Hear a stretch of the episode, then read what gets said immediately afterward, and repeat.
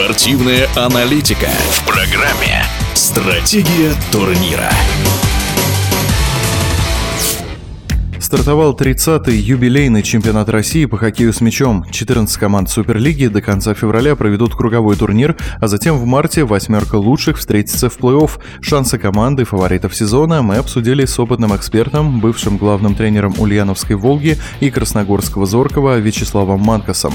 По его мнению, претендовать на призовые места смогут не только финалисты прошлого розыгрыша «Московское Динамо» и «Красноярский Енисей», навязать реальную борьбу готовы еще несколько клубов. Стабильные лидеры «Динамо» и «Енисей» за последние годы, и я думаю, что к ним же примкнет «Байкал», который обладает хорошими игроками, хорошими вратарями, в центр поля у них опытные хоккеисты, ну, может быть, слабое нападение, но опять-таки арена и возможность проводить их качественные тренировки дают э, свои плоды. СКА-Нефтяник, который имеет очень хороший опытный состав с классными исполнителями в каждой линии. Но, к сожалению, скамейка короткая, очень много молодых игроков. Я думаю, что будет тяжело СКА-Нефтянику. Тот же Водник, который обладает одним из самых молодых составов, достаточно все равно уже наигранные ребята. И тот же Дергаев Евгений, который набрал хорошую форму и может решить исход любого матча.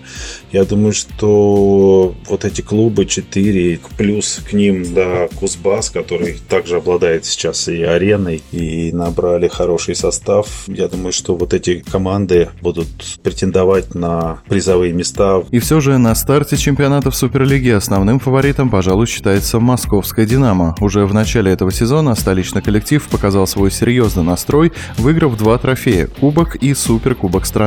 По оценке Вячеслава Манкоса, у этой команды действительно есть все для похода за очередным титулом. «Динамо» в этом сезоне обладает очень хорошими исполнителями. И два трофея тому показатель, хотя Суперкубок дался им очень тяжело. Не присытиться, ну, наверное, скорее это вопрос к тренерскому штабу, найти очередные ключи к игрокам для того, чтобы дать им мотивацию к новым победам. Я думаю, что это внутри клуба решается. Там есть достаточно много опытных людей, которые знают, как этого добиваться. Сам игровой сезон в российском хоккее с мячом стартовал еще в августе с розыгрыша Кубка и Суперкубка страны. Затем в расписании ведущих игроков России возникла непредвиденная пауза из-за отмены чемпионата мира на фоне коронавируса. Впрочем, Вячеслав Манкос полагает, что этот простой вряд ли отрицательно скажется на состоянии спортсменов.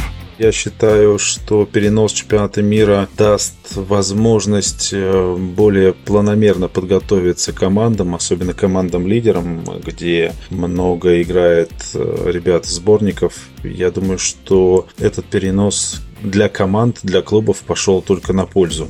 Хотелось бы увидеть юбилейный тридцатый чемпионат России непредсказуемым, чтобы матчи были интересными, чтобы была интрига в матчах, чтобы команд пять-шесть вели борьбу за медали, чтобы эти матчи были интригующими. Будем ждать интригу и острую борьбу. О старте чемпионата России по хоккею с мячом в Суперлиге мы говорили с бывшим главным тренером Ульяновской «Волги» и Красногорского «Зоркого» Вячеславом Манкосом.